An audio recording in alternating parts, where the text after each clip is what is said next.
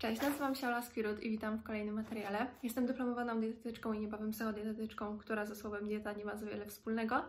I nagrywając różne takie właśnie materiały i podcasty, mam nadzieję pomóc Ci w naprawieniu swojej relacji z jedzeniem.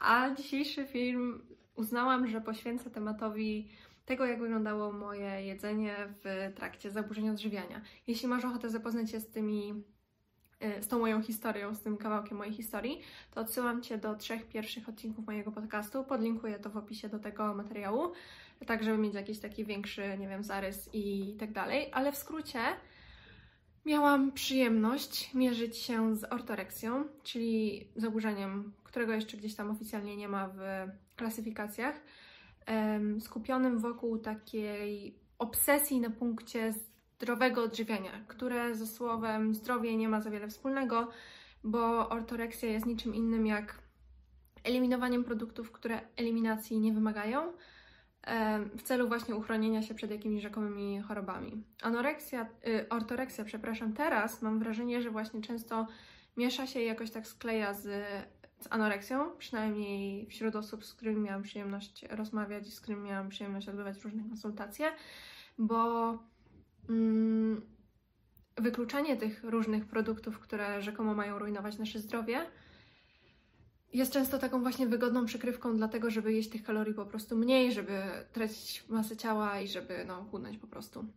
E, oprócz ortoreksji miałam przyjemność mierzyć się z bulimią sportową, która później przeszła tylko w e, kompulsywne obiadanie się już bez żadnej formy kompensacji. No i na każdym z tych etapów to moje jedzenie wyglądało trochę inaczej, ale chciałabym porozmawiać o takich jakichś zasadach, regułach i produktach i takich moich po prostu specyfikach, yy, do których chętnie wracałam i które spożywałam czy piłam, bo wydawało mi się, że są dobre i zdrowe. I to jest taki odcinek, który jakby teraz nagrywam z dystansem i teraz nagrywam jakby śmiejąc się trochę z tego i, i w ogóle zastanawiając się, jak ja mogłam sobie to robić, jak ja mogłam jeść te rzeczy, ale wtedy to nie było takie śmieszne i wtedy to nie było ciekawe. Jeśli jesteś właśnie w takim miejscu, gdzie jesz dosłownie 5 posiłków na przemian lub 10 produktów na krzyż, to warto szukać pomocy. I to nie musi absolutnie tak wyglądać. Pierwszą, pierwszym takim zagadnieniem, które chciałam poruszyć, jest obsesja na punkcie godzin. Obsesja na punkcie odstępów między posiłkami, jakiejś takiej regularności, która wydawać by się mogła, że jest dobrą rzeczą, bo regularne posiłki, no nie wiem, zapobiegają jakimś takim spadkom poziomu cukru we krwi i zapobiegają napadom wilczego głodu, zazwyczaj całkiem skutecznie. I generalnie, jeśli jemy regularnie, to, to zasadniczą większości ludzi to służy. Praktycznie wszystkim ludziom to służy. Ale mam tutaj na myśli taką obsesję, że jeśli posiłek miał być o godzinie 16, to nieważne co ja robiłam, wszystko musiało się zatrzymać, bo teraz jest czas jedzenia. I to nie mogła być 16.15, i to nie mogła być 16.30, i to nie mogła być 15.57, to musiała być 16.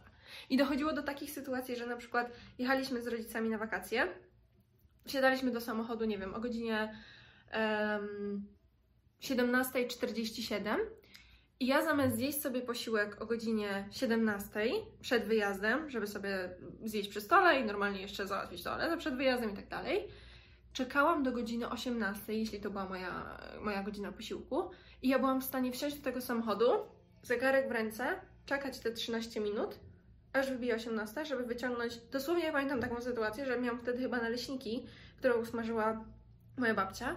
I zapakowałam sobie te naleśniki w folię aluminiową, żeby zjeść je w samochodzie o tej godzinie 18, kiedy przejechaliśmy dosłownie, no, bardzo krótki odcinek od domu. I pamiętam, jak moja mama się obróciła i tak popatrzyła na mnie i powiedziała coś w stylu: Naprawdę teraz jesz? W sensie nie mogłaś sobie zjeść w, mieszkaniu, jak dopiero co w nim byliśmy. I ja miałam takie: nie rozumiesz nie było wtedy 18, jakby czułam się wtedy taka bardzo właśnie niezrozumiana i taka Boże, oni jedzą tak byle jak i w ogóle nie zwracają uwagi na to, co sobie tam przygotowują, a ja jestem taka lepsza, bo jem y, o tych moich godzinach i jem te wszystkie, nie wiem, jakieś lepsze produkty niż oni. Poczucie wyższości związane ze sposobem jedzenia jest w ogóle bardzo charakterystyczne właśnie w zaburzeniach odżywiania czy zaburzonych relacjach z jedzeniem i mamy, możemy mieć takie wrażenie, że my jesteśmy po prostu nad ludziami, bo my się wykazujemy takim super stopniem kontroli i samokontroli, że wszyscy w ogóle wymiękają przy nas.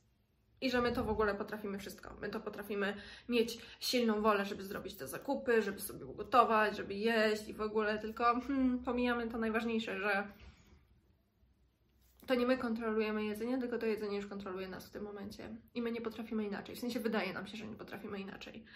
Um, ta obsesja um, od godzin przeszła następnie w jakieś bardzo sztywne reguły związane z porcjami produktów. I kiedy początkowe zainteresowanie się zdrowym odżywianiem wydawało się całkiem niewinne, tu jakiś tam jogurt z płatkami, tu jakieś musli, tu jakieś tam wafle ryżowe z miodem, bla bla bla, to później zaczęło się okazywać, że i pieczywo jest złe, i jakiś rodzaj nabiału później jest zły, i węglowodany są w ogóle złe, bo miałam też fazę śniadań białkowo-tłuszczowych.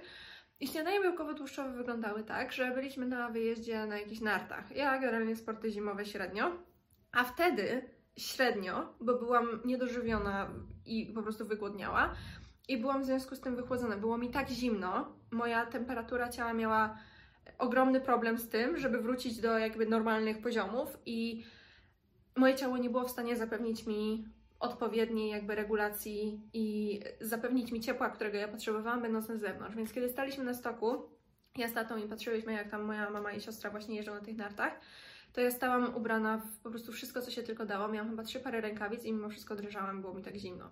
I pamiętam, że właśnie ten wyjazd to była taka faza śniadań białkowo-tłuszczowych i ja byłam w stanie jest mi tak wstyd, jak sobie myślę w tym momencie o tym. W sensie, szkoda mi moich rodziców, że oni musieli to znosić ze mną, że, że jakby musieli to oglądać. I oni chyba wtedy do końca nie rozumieli, tak myślę, e, co, co się wtedy działo, więc byli trochę bezradni. I jakby no akceptowali to, te moje odchyły różne jedzeniowe, ale ja byłam w stanie zrezygnować ze śniadań stylu jakiegoś bufetu, albo zrezygnować ze śniadań wspólnych, które oni gdzieś tam sobie sami robili. Ja byłam w stanie zejść na dół w tym, nie wiem, apartamencie hotelu, w którym tam przebywaliśmy, wejść do kuchni, na co miałam pozwolenie. Ja nie robiłam tego wbrew nikomu, ale miałam pozwolenie. I tam były kobiety, kucharki, które przygotowywały właśnie te jakieś wszystkie stałe inne rzeczy. Ja brałam tam patelnię i ja sobie smażyłam jajecznicę przy nich. I słuchajcie, ja tą jajecznicę jadłam z masłem orzechowym, bo była wtedy taka faza na jajecznicę z masłem orzechowym. W sensie to było wtedy takie modne. Nie było tam pieczywa, nie było warzyw, nie było niczego. Jadłam to z masłem orzechowym, no bo musiało być białko i tłuszcze. Mm, no i powiem tak, jeśli ktoś z Was je jaśnicę z masą orzechowym, mu to odpowiada i smakuje, super. Ja w tym momencie sobie nie wyobrażam, co ja miałam w głowie stosując takie połączenie smakowe. E, wolałam zdecydowanie zjeść, nie wiem, owsiankę albo omleta, albo naleśniki, albo knapki z masą orzechowym, niekoniecznie jajecznicę, a jak już jajecznicę, to nie wiem, może na jakiejś szynce, boczku, jakiejś kiełbasie, maśle, z pomidorami i z chlebem i z jakimiś warzywami do tego. No ale moje kubki smakowe były, nazwę rzeczy po imieniu, e, upośledzone wtedy, bo innym śniadaniem białkowo-tłuszczowym, które ja sobie wtedy fundowałam z rana przed szkołą, yy, to była na przykład sałatka z kurczakiem. I nie mam nic przeciwko sałatkom z kurczakiem. Sałatki w ogóle uważam, że mogą być bardzo smaczne. Kiedy są odpowiednio zbilansowane i kiedy to nie jest kilka liści suchej sałaty z suchym kurczakiem, bo dokładnie tak to wyglądało u mnie. To nie była sałatka w stylu jakieś fajne podprażone pestki, jakiś super dressing, jakieś, nie wiem, ulubione warzywa, może podgrillowane, może jakieś duszone, może, nie wiem, jakieś tam. To był dosłownie miks sałat z Biedronki, e, bo miałam najbliżej mieszkania Biedronkę. Taki miks, że wiecie, rozrywało się um, opakowanie plastikowe, wrzucałam sobie tą sałatę, taka jaka była, tą teoretycznie umyta, ona jest taka dziwna, taka kwaskowata. Kroiłam fileta albo mięso tam z udek czy podłudzi, czy co tam było, nie pamiętam. Wrzucałam na patelnię z wodą, no bo właśnie, to był ten taki czynnik ograniczania kalorii. Niby białkowo-tłuszczowe i niby miałam przyzwolenie na oliwę i czasem je używałam, a czasem było tak, że um, albo mi się nie chciało, albo właśnie wolałam jeszcze sobie ograniczyć kalorie, bo miałam wtedy moje 1800 dozwolone, czyli jakaś w ogóle głodowa totalna przy moim poziomie aktywności fizycznej. I wolałam sobie te kalorie gdzieś tam zostawić na wieczór, żeby sobie na przykład dodać więcej masła orzechowego do owsianki wieczornej. Którą też po prostu wyczekiwałam, jakby to był nie wiadomo. To był naprawdę najatrakcyjniejszy moment dnia według mnie wtedy, bo moje życie było tak smutne i tak puste, że najciekawszą rzeczą było zjedzenie owsianki o godzinie 21 czy o 22 i jak najszybsze zaśnięcie, żeby nie czuć aż tak dotkliwego głodu, który by mi uniemożliwił zaśnięcie tragedia. Naprawdę jest mi bardzo przykro, że moje życie tak wtedy wyglądało. No i jak jesteście sobie może w stanie wyobrazić albo i nie, miks sałat z chudym drobiem, który nie ma smaku samo w sobie, uduszonym na wodzie, to jest porażka, to jest smakowe w ogóle jakieś nieporozumienie, to jest obrzydliwe, absolutnie obrzydliwe. I ja mam w stanie jeść to, bo Bo tak mi się wydawało, że trzeba, bo śniadanie białkowo-tłuszczowe. Oprócz tego miałam wtedy powiedzmy tam 13, 14, 15 lat chyba, coś w tym stylu. E, miałam zajęcia w szkole trwające od godziny 8 do 15, często czasem 8 do 13, generalnie to było parę dobrych godzin. Jadłam śniadanie przed wyjściem e, do szkoły zawsze, bo jestem tym typem człowieka, który generalnie bez śniadania nie potrafi funkcjonować. Do tej pory tak jest. Zdecydowanie wolę zjeść niż nie zjeść. I zjadłam sobie tą moją, powiedzmy, owsiankę, czy cokolwiek, w zależności od tego, jaka faza w mojej głowie wtedy dominowała i co było dozwolone, a co nie.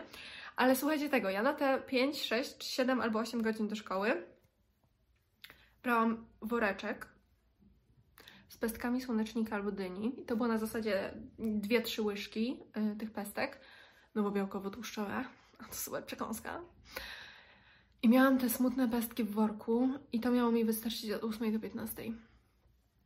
Albo jeśli stwierdziłam, że zaszaleję i stwierdzę, nie przygłodzę się dzieje aż tak bardzo, to brałam oprócz tych pestek serek wiejski lekki i jabłko. Szaleństwo, co nie? Ale się najadłam tym.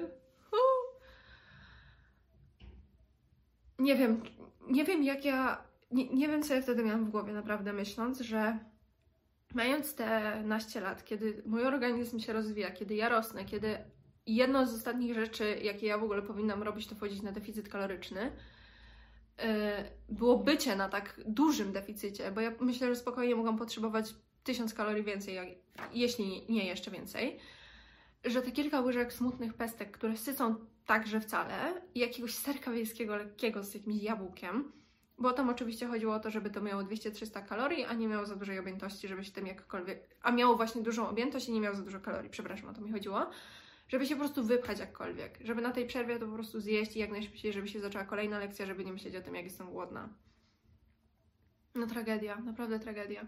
I kiedy nie miałam już, nie wiem, siły dzień wcześniej, żeby sobie coś tam zrobić do tego jedzenia, żeby to były super pestki spakować, to w najgorszym, najczarniejszym scenariuszu szłam do sklepiku i była tam taka dobra bułka, taką teraz wspominam, że ona była naprawdę bardzo smaczna. Z masłem, serem, szynką, pomidorem, salatą, taka naprawdę mega fajna kanapka zwykła. Ale to już była dla mnie taka ostateczność. Taka, że ale nawaliłam, że sobie nie przygotowałam czegoś sama. Ale jestem słaba jak inni którzy kupują kanapki, drożdżówki inne fajne rzeczy zwyczajne w sklepiku. Ten, to takie uczucie wyższości związane z tym, że ja jem inaczej, że ja jem lepiej, co mój niedożywiony mózg wtedy myślał, że jest właśnie lepsze. Myślę sobie o tym dzisiaj i po prostu się zastanawiam, jakim cudem ja w ogóle byłam w stanie jakiekolwiek relacje utrzymać wtedy i z kimkolwiek rozmawiać o czymś innym niż jedzenie. A, wiem dlaczego! My jesteśmy niedożywione, i towarzyszy nam ten okropny głód mentalny, czyli to, że myślimy o jedzeniu od rana do wieczora, praktycznie od momentu otworzenia oczu do momentu zamknięcia ich i czasem jeszcze nam się to jedzenie śni po nocach, to temat jedzenia jest bardzo drażni. Mimo tego, że on w naszej głowie jest cały czas i mimo tego, że my nie myślimy zasadniczo niczym innym niż o jedzeniu, to on nam towarzyszy, mm, to on nam właśnie towarzyszy, ale kiedy ktokolwiek inny to porusza, nie mów o tym wolałabym o tym nie rozmawiać. Albo drażni nas to, albo wkurza nas to, że ktoś o tym mówi, albo wkurza nas to, że ktoś zwraca uwagę na to, co jemy, ile jemy, nie daj Boże w ogóle odezwie się na ten temat, nienawidzimy jeść przy innych, izolujemy się i uciekamy, najchętniej to byśmy jadły wszystko w samotności i tak się najczęściej dzieje. A kiedy czekamy na przykład na to nasze wewnętrzne przyzwolenie na to, żeby coś zjeść, to często możemy oglądać filmy z innymi ludźmi, którzy jedzą te produkty, na które my sobie nie pozwalamy. Jakieś cheat day'e, mukbangi, ja pamiętam też wtedy, jak oglądam filmik um, jakiejś dziewczyny, to była chyba Nikki Blacketer. Ja ją wtedy bardzo lubiłam oglądać i ona się przygotowała do jakichś zawodów e, takich bikini fitness coś tam i później robiła jakieś takie podejście do cheat day'a, bo wtedy były bardzo, bardzo popularne cheat day'e i to wszystko na jakby zachodzie i zachodnim tym rynku fitness i ona nie dała rady tego cheat day'a jakby przebrnąć, bo tam było właśnie 10 tysięcy kalorii chyba i skończyła na trzech czy pięciu, nie pamiętam. W każdym razie nie dała rady zrobić całości. I ja pamiętam, jak to oglądałam i sobie myślałam, jak ona może tego nie zrobić? Jak ona może nie zjeść tych 10 tysięcy kalorii, jeśli ona może i ma na to wewnętrzne przyzwolenie, że ja bym to zjadła bez najmniejszego problemu. I szczerze, myśląc sobie o tym głodzie, który odczuwam wtedy i myśląc o tym, jak moje środki głodu i sytości były rozwalone, myślę, że spokojnie bym mogła zjeść te 10 tysięcy kalorii. Dzisiaj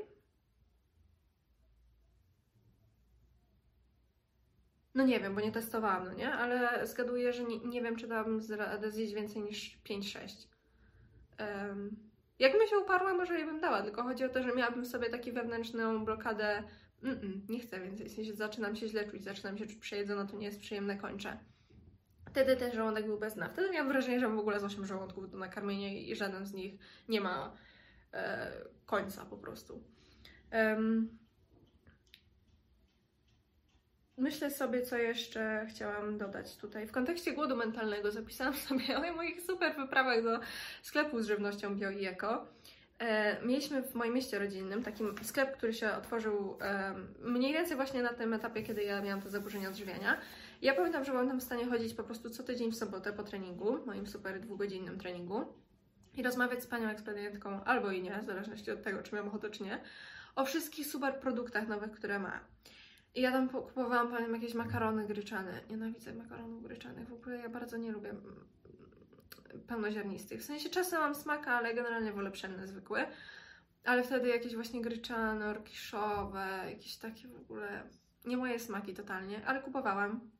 Nieważne, że kosztowały tam 7 czy 8 zł, czy jakieś inne kosmiczne kwoty za opakowanie makaronu, ale kupowałam. E, kupowałam surowe kakao, pamiętam taką paczkę sobie y, zorganizowałam. E, kakao Nips to się nazywało. Ja nie wiem nawet jak to przetłumaczyć teraz. W każdym razie to jest jakieś właśnie surowe kakao, które wydawało mi się wtedy mega super foodcem. Nie dałam rady tego zjeść, bo było tak paskudne i leży chyba wydaje mi się, że do dzisiaj gdzieś w jakiejś szufladzie w moim mieszkaniu w domu. E, kupowałam sobie te proszki, takie spiruliny, młode jęczmienie i te wszystkie inne rzeczy. I ja piłam szoty z młodego jęczmienia rano przed śniadaniem. Młody jęczmień jest tak obrzydliwy. To smakuje dla mnie jak trawa, która została już przerzuta przez jakieś zwierzę i wypluta. I taka rozcieńczona z wodą. Ja no nie mam pojęcia, jak smakuje coś przerzuta przez zwierzę, nie jadłam, ale domyślam się, że może mniej więcej tak. Było to po prostu absolutnie obrzydliwe i ja miałam odruch wymiotny za każdym razem, kiedy ja wypiłam takiego właśnie szota z wodą z, to, z tym młodym jęczmieniem. Ale wydawało mi się, że to jest super zdrowe, ludzie to pili, i generalnie wszystkie takie smoothie, zielone, proszkowate rzeczy bardzo wydawały mi się mega atrakcyjne. I nie do gorszego niż ten młody jęczmień w życiu mnie chyba nie spotka smakowo, naprawdę.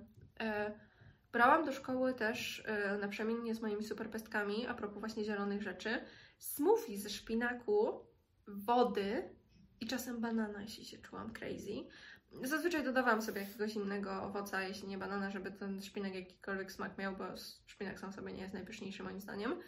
Tylko, że wiecie co się wydarza, jak się blenduje takie smoothie z czymś zielonym, jak się je przeleje do słoika i weźmie ze sobą, to ono po jakimś czasie się robi brązowe i wygląda dosłownie jak, no wiecie co. E, I picie tego później, jak otwierasz ten słoik w szkole, czy w pracy, czy kiedykolwiek, czy gdzieś tam po, po dwóch, trzech, czterech godzinach, jak to jest w plecaku, to tak śmierdzi. I picie tego jest absolutnie obrzydliwe, ale czego się nie robi dla zdrowia, no nie? Z tym, że no tak jak mówię, ze zdrowiem to nie miało absolutnie nic wspólnego. Produkty i dania, które ja wtedy jadłam, były tak paskudne i pozbawione smaku i czegokolwiek, że kiedy się zaczęło mnie już obiadanie się i zaczęłam się rzucać na słodycze i tak dalej, no to nic dziwnego, że nie mogłam się nimi nacieszyć, no bo raz byłam w ogóle wygłodniała Byłam w deficycie przez, nie wiem, rok, dwa, trzy. Um, słodyczy nie jadłam przez dwa lata chyba, albo rok, bo sobie wmówiłam, że ich nie lubię, a uwielbiam słodycze i zawsze lubiłam i do tej pory uwielbiam i jem regularnie. I nie mogłam się nimi nacieszyć, ale właśnie ten trzeci aspekt jest taki, że ja przeskoczyłam z produktów, które smakowały jak absolutne ciśnie mi się na usta jedno słowo, ale sobie daruję, były obrzydliwe, do produktów takich no bardzo wysoko smakowitych, bo słodycze są generalnie projektowane w ten sposób, żeby były bardzo smaczne i żeby chciało się gdzieś tam je, jeść ich coraz więcej. Także nic dziwnego, że nie mogłam się tym nacieszyć, a fakt, że nie potrafiłam komponować normalnie posiłków, bo moje postrzeganie było no, totalnie zakrzywione, zdecydowanie nie pomagało.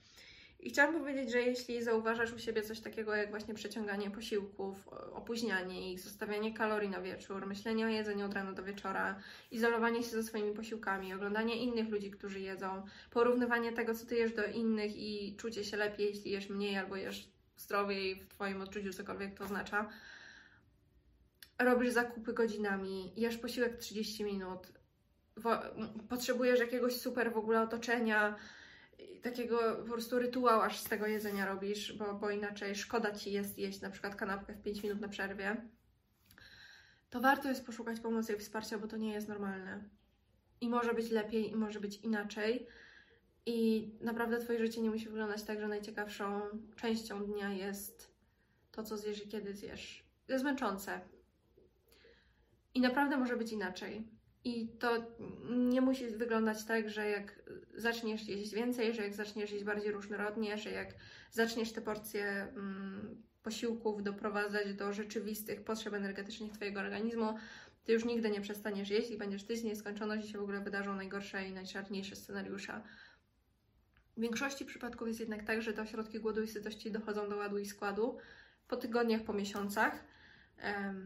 Być może też po latach, nie wiem. Nie sprawdzałam literatury na ten temat. W każdym razie one dochodzą do ładu i składu. Twój stosunek do jedzenia się normuje, normalizuje.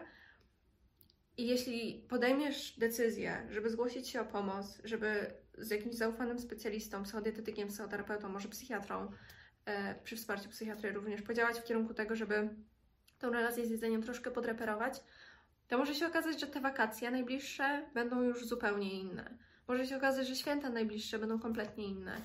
Może w Twoje kolejne urodziny zjedzenie tortu czy, czy czegokolwiek innego z jakąś bliską Ci osobą będzie mniej stresujące niż, niż może mogłoby się wydawać w tym momencie. Zachęcam z całego serca, bo naprawdę szkoda życia. Zaburzenia odżywiania zabierają nam tyle i tyle czasu i tyle przestrzeni i tyle wszystkiego, że głowa mała. Ale to nasza odpowiedzialność, żeby zasięgnąć pomocy i żeby coś z tym zrobić, bo to jest nasze życie i nikt nie zrobi tego za nas. W opisie do tego materiału zostawię Ci namiary na kilka specjalistek, które będą mogły Ci w tym pomóc. Jeśli potrzebowałabyś jakichś materiałów samopomocowych związanym z, związanych z wyzwoleniem się z bycia na diecie, um, odzyskaniem kontroli nad procesem jedzenia w kontekście właśnie takiej, takiego obiadania się, jedzenia pod wpływem emocji i tak to zachęcam. Natomiast jeśli odnajdywałaś się w tej części o głodzie mentalnym, to prawdopodobnie te materiały samopomocowe nie są skierowane do Ciebie, bo ja je tworzyłam z myślą o osobach, które się kompulsywnie obiadają. To jest inna w ogóle bajka, inna historia. Także zachęcam Cię do zgłoszenia się do tych specjalistek lub zrobienia researchu na własną rękę, odnalezienia kogoś, kto będzie Ci odpowiadał i działania, bo serio szkoda czasu. Dzięki za uwagę i do zobaczenia w kolejnym materiale.